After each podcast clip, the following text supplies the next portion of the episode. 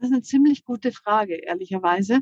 Ich fange mal hinten an. Also ich glaube zum einen, dass die eigenen Werte nicht unbedingt deckungsgleich sein müssen mit Corporate-Werten, aber sie sollten sich mindestens ergänzen und nicht stören. Hallo und herzlich willkommen. Das ist der Podcast Führung durch Integrität. Mein Name ist Janet Vegoda. In diesem Podcast geht es darum, wie können Fach- und Führungskräfte Governance-Strukturen, Unternehmenskultur, Compliance-Regeln und das tägliche Business unter einen Hut bekommen. Und jetzt viel Spaß!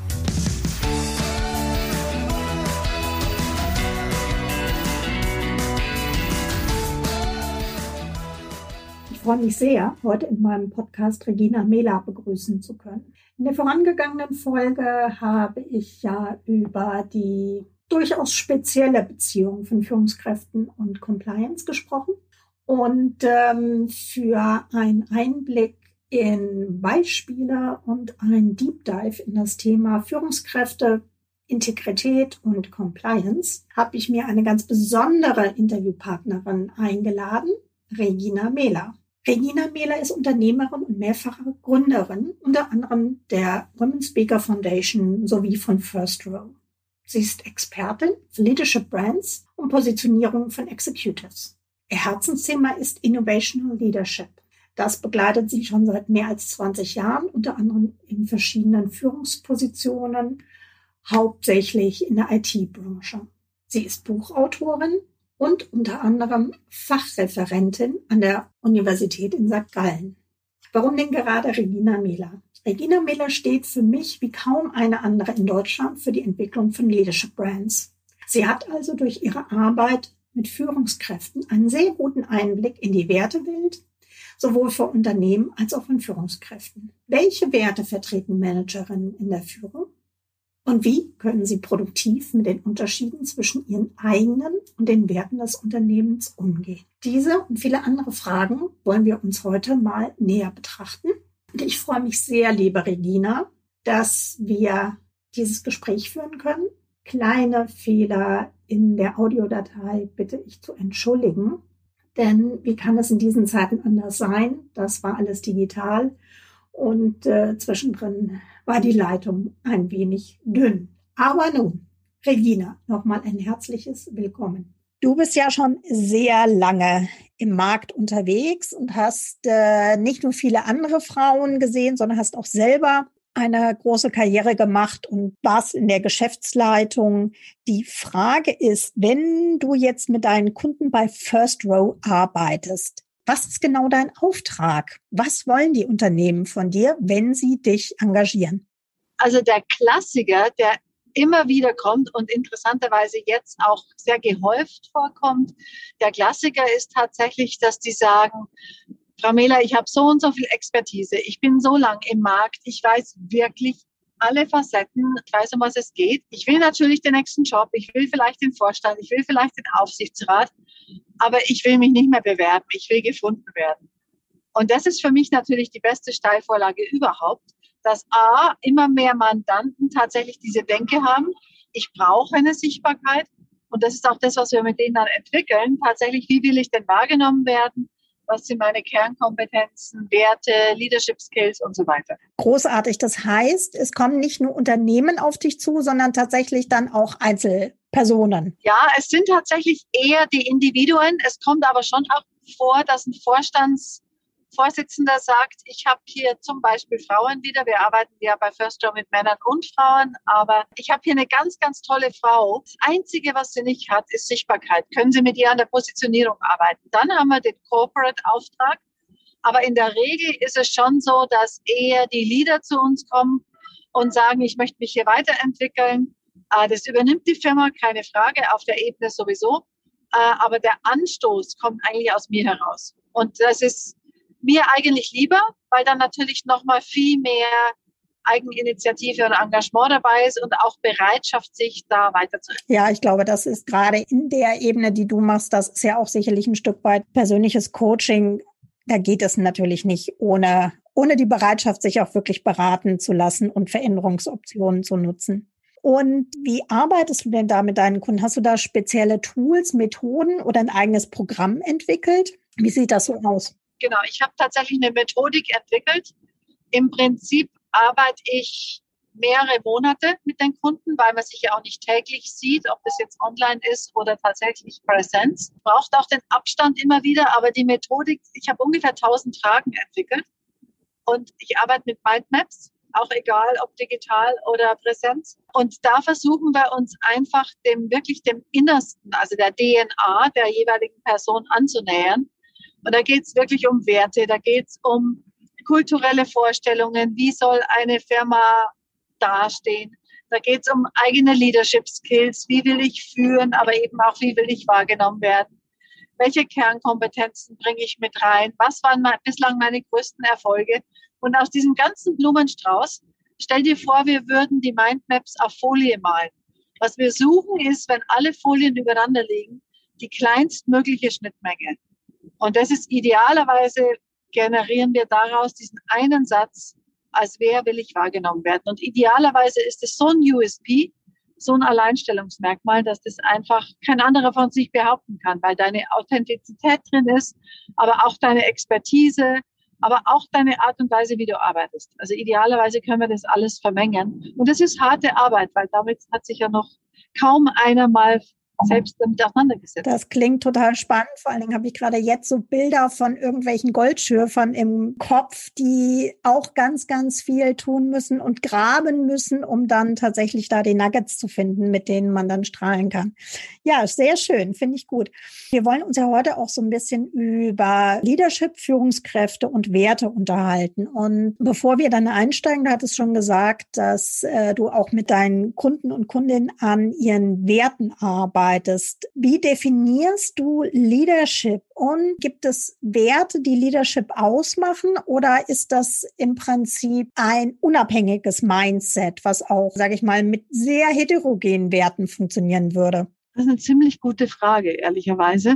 Ich fange mal hinten an. Also ich glaube zum einen, dass die eigenen Werte nicht unbedingt deckungsgleich sein müssen mit Corporate-Werten aber sie sollten sich mindestens ergänzen und nicht stören. So. Also es braucht eine Annäherung, aber die Frage kriege ich öfter tatsächlich, muss das identisch sein? Weil ich bin vielleicht niemand, der extrem risikofreudig ist und die Themen vorantreibt, aber die Firma erwartet es. Dann ist einfach die Frage, okay, wie gehe ich damit um? Kann ich das elegant umspielen? Kann ich da irgendwie mein Team dafür enablen? Wie auch immer. Also es muss nicht deckungsgleich sein. Ich glaube, das Allerwichtigste ist beim Leader, dass ich mir meine Werte bewusst bin und dass ich sie tatsächlich auch benennen kann. Weil ich habe mich selbst, als ich First Row gegründet habe, habe ich mir überlegt, und ich bin jetzt fast zehn Jahre selbstständig, ich habe mir überlegt, was für ein Typus Mensch müsste mir heute jemand einen Job anbieten, dass ich sage für die Person und wirklich für die Person, nicht jetzt für das Produkt oder für die Firma, aber für die Person würde ich gern arbeiten. Und dann habe ich gemerkt, das ist eine Person, die habe ich in meiner ganzen Karriere, und ich war 25 Jahre in irgendwelchen Corporates unterwegs, habe ich die zweimal erlebt. Und witzigerweise war das zweimal die gleiche Person, die einmal mich angestellt hat und dann haben wir eine Firma übernommen und dann war er schon wieder weg und dann habe ich ihn angestellt. Plötzlich hat er für mich gearbeitet. Und es war ein Engländer und der hat mir sehr, sehr klar vor Augen geführt, was es macht, wenn ich meine eigenen Werte tatsächlich kommuniziere wenn ich einfach ein sehr, sehr loyaler Mensch bin und ich kommuniziere das auch so, dann weiß jeder, wie er mit mir umgehen muss und mit was er gar nicht erst bei mir ankommen muss. Und ich finde, das macht auch Leadership so einfach und so klar. Umso klarer ich positioniere, wer bin ich, für was stehe ich und für was stehe ich absolut nicht, dann ist es viel einfacher, mit mir umzugehen.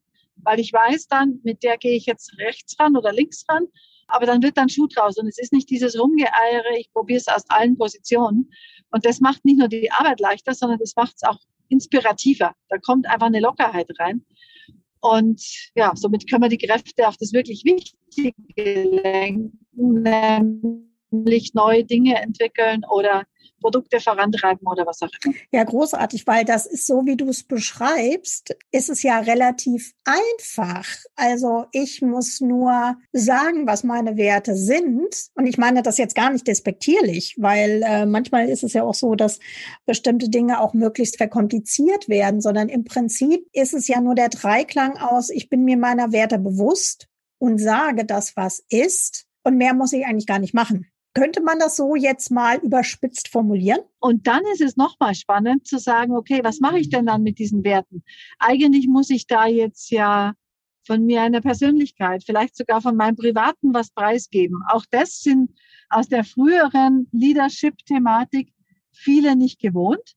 Das heißt, tun sich auch da schwer. Privat, quasi Privates, ist ja noch lange nicht privat, aber quasi Privates zu kommunizieren. Und dementsprechend ja, es ist leicht, aber es ist ganz schön schwer für viele. Ja. Genau. Du beschreibst ja diese Beobachtung, dass sich da tatsächlich auch was in der Leadership-Entwicklung geändert hat. Und das ist auch das, was ich in meiner Arbeit äh, mit Unternehmen oder auch Einzelpersonen tatsächlich sehe, dass das Thema und da wären wir dann auch schon quasi bei dem Thema Integrität, dass sich quasi nicht jemand eine Leadership-Rolle überstülpt und äh, dann sagt, so, ja, das sind die Werte des Unternehmens, die ziehe ich mir jetzt mal an. Also bin ich für Unternehmen XYZ eine Führungskraft, sondern dass heute schon Gott sei Dank, muss ich sagen, sehr viel mehr darauf geguckt wird, was bringe ich denn eigentlich mit an Sozialisationserfahrung, an Gefühlen, an persönlicher, familiärer Situation oder wie auch immer. Und ähm, du hattest ja auch schon gesagt, dass es durchaus häufiger mal ein Thema ist in deinen Beratungen. Was mache ich denn jetzt mit meinen persönlichen Werten, wenn die nicht zu den Unternehmenswerten passen? Als ich das jetzt so von dir das erste Mal gehört habe, da dachte ich so, hm, sehr spannend, weil die meisten Unternehmenswerte, die ich kenne, sind äh, mit Verlaub häufig so generisch, dass wenn jetzt jemand da sagen würde, nein, also auf Augenhöhe kann ich nicht kommunizieren, da wäre schon echt ein großer kultureller Clash. Wie ist deine Beobachtung da? Divergieren die überhaupt so häufig? Weil ich, meine These wäre, das tun sie nicht da muss ich widersprechen, Euer Ehren. meine, er meine Erfahrung zeigt, die divergieren ganz schön oft. Ich finde es aber ehrlicherweise auch nicht schlimm. Ich finde nicht, dass meine persönlichen Werte notgedrungenermaßen 100 Prozent matchen müssen mit vermeintlich, wie du ja sagst, sehr generischen Werten für die, für die Firma. Aber sie dürfen nicht komplett gegensätzlich sein. Ich kann Werte vertreten, die für mich persönlich jetzt vielleicht nicht so wichtig sind, aber die vielleicht für eine große Organisation tragfähig sein müssen. Dann kann ich die verteidigen. Aber ich kann immer noch sagen, mein, ich bin zum Beispiel ein sehr mutiger Mensch. Ich bin ein sehr risikofreudiger Mensch. Das ist vielleicht für eine Firma in der Haltung an sich eher schwierig, je nachdem, in welcher Branche ich vielleicht auch bin und in welcher Rolle, kann aber für mich persönlich ja einfach die Inspiration schlechthin sein, in den Arbeitsalltag reinzugehen. Und deshalb glaube ich, es braucht nicht ein hundertprozentiger Match zu sein, aber es braucht schon eine Annäherung und ein gewisses Verständnis und vor allem auch eine Offenheit. Wie sie ja sowieso eine, ich brauche sowieso eine Offenheit und eine Toleranz im Leadership-Thema, weil wir heute ja auch nicht mehr die Leute einfach führen, indem ich sage, ich bin Chefin und deshalb geht's so, sondern es ist ja sowieso viel mehr Mediation, Coaching, als wir jetzt eine große Ansage treffen. Und diese Toleranz, die brauche ich auf dem ganzen Spektrum der Leadership-Thematik. Ja, Genau, das stimmt. Also meine These wäre tatsächlich für die nächste Zeit, dass wir in Unternehmen auch eine größere Wertediskussion sehen. Würdest du das auch unterstreichen? Oder was ist so deine Vermutung, wie sich das entwickelt innerhalb der Unternehmen? Also mein Eindruck ist gerade, und das würde mich auch interessieren, wie du das siehst, aber mein Eindruck seit einem Jahr ist gerade, durch diese ganze Krisensituation, die wir da alle erleben, dass sich die Diskussion definitiv anhebt, absolut.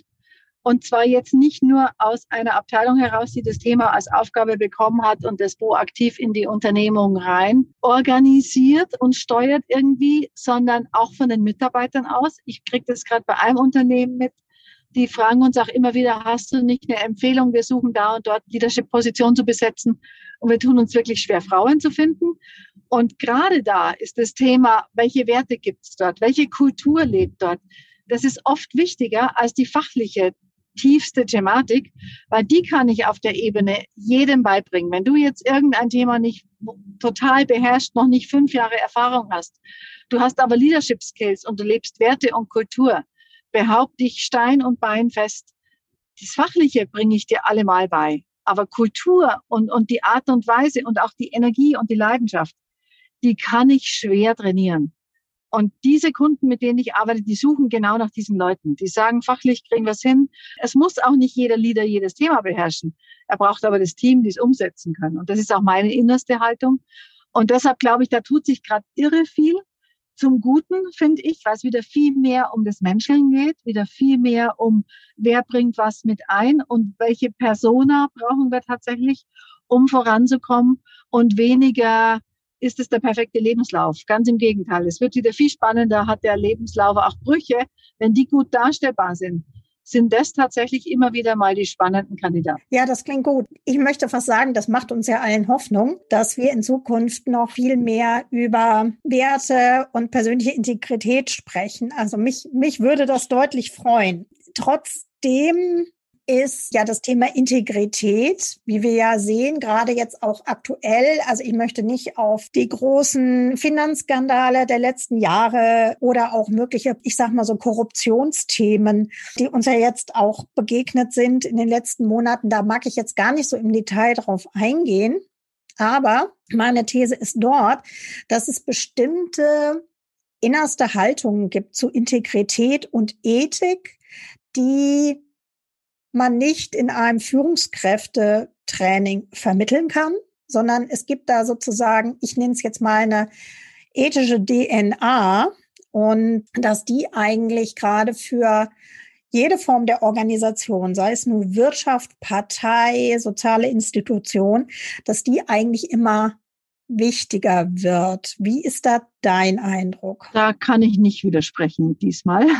Ja, bin ich komplett bei dir wahnsinnig schwer zu vermitteln, auch nicht anzutrainieren, so wirklich. Ich kann Verständnis dafür entwickeln. Ich kann Beispiele geben, warum es einfach schädlich ist, warum man da nicht wirklich langfristig mit weiterkommt. Aber das ist schon sehr, glaube ich, ja, in der Sozialisierung, in der Entwicklung äh, verankert, auch ein bisschen in der DNA. Und ich glaube aber dennoch, dass die Gesellschaft, und das finde ich gerade sehr spannend zu beobachten, dass gerade jetzt überhaupt nicht mehr akzeptiert. Das war vielleicht in den 80ern, in den 70ern war es eher so ein Kavaliersdelikt, wenn ich da irgendwie keine Ahnung, Geld eingesteckt habe, um irgendwie einen Vorteil zu bekommen und so weiter oder ausgegeben habe, um einen Vorteil zu bekommen. Das ändert sich gerade, wie ich eben glaube, dass sich durch die ganze Krise es wird wieder sehr viel menschlicher. Wir wollen aber auch ein Commitment. Und es ist egal, ob das jetzt der Politiker ist oder der Arbeitgeber oder der Chef.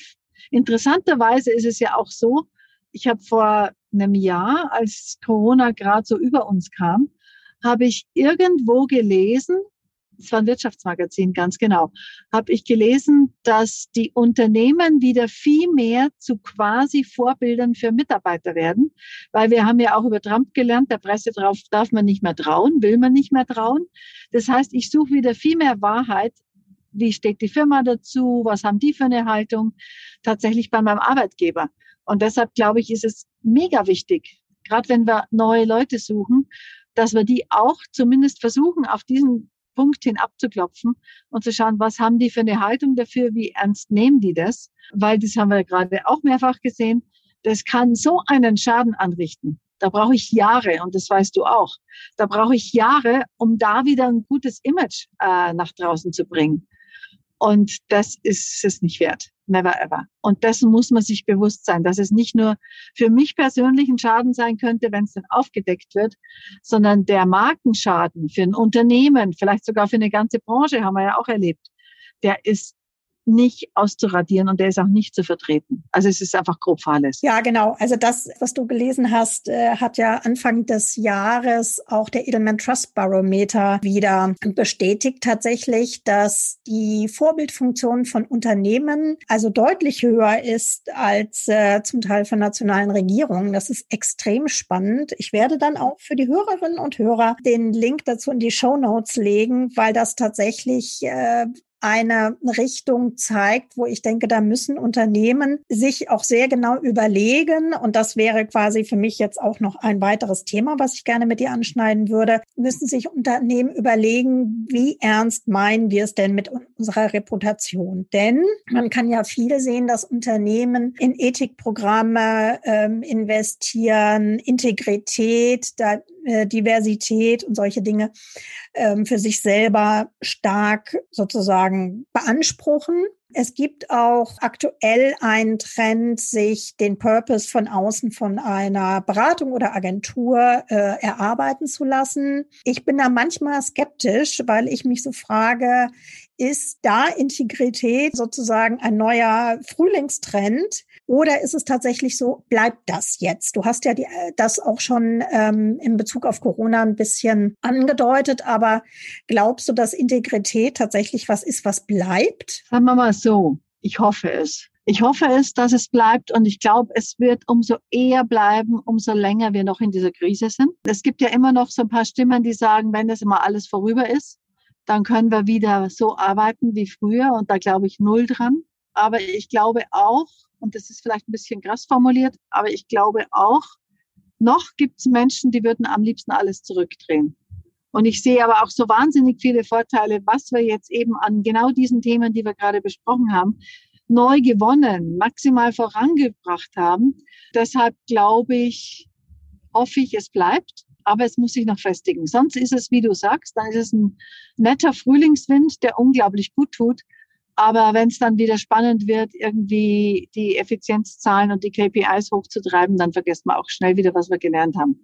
Das wäre zu schade und es wäre ein Jammer. Genau, da glaube ich, kommt es dann sehr auf die Führungskräfte an, mit äh, denen du arbeitest, mit denen ich auch arbeite und inwieweit die dann auch aufstehen und ähm, für ihre Werte einstehen und sagen, nee, ähm, das hatten wir mal anders besprochen. Was rätst du denn Führungskräften? Sollen sie durchaus da auch mal in den Widerstand gehen oder ist es tatsächlich so, dass äh, es vielleicht dann doch besser ist, die Werte persönlich zu Hause zu organisieren und sich eher ich sag mal so, mit den Unternehmenswerten dann zu arrangieren. Also ich glaube sehr, nee, ich behaupte, ich bin zutiefst von überzeugt, eine Führungskraft sollte Position beziehen, weil wie gesagt, sie soll authentisch sein. Und wenn ich Themen nicht vertreten kann, weil sie gerade nicht in der Firma OVOG sind, finde ich es erstmal schwierig. Man kann dann ja, oder andersrum, ich kann nur dann, wenn ich die Position beziehe, auch in die Diskussion gehen. Und es gibt durchaus Firmen, die tatsächlich dann auch mitgehen und sagen, spannender Ansatz, haben wir so noch nicht betrachtet. Lass uns mal überlegen, wie das nicht nur für dich jetzt gilt, sondern wie wir das vielleicht als Leadership-Team gemeinschaftlich umsetzen können, vielleicht nochmal abgewandelt. Aber ich finde, dieser Diskurs, der ist unglaublich wichtig, damit wir Dinge vorantreiben und auch verändern und auch einfach mal überdenken, was wir jetzt hier jahrzehntelang vielleicht getan haben, ist es noch richtig für uns oder haben wir uns weiterentwickelt, müssen wir uns dann neu adaptieren. Also das erwarte ich von der Führungskraft, dass die Position bezieht, die auch gut durchdacht hat natürlich, also nichts für ein Quartal, sondern wirklich nachhaltig und dann aber auch verteidigt. Und wenn ich aber merke, und ich hatte das in meiner Karriere einmal sehr intensiv.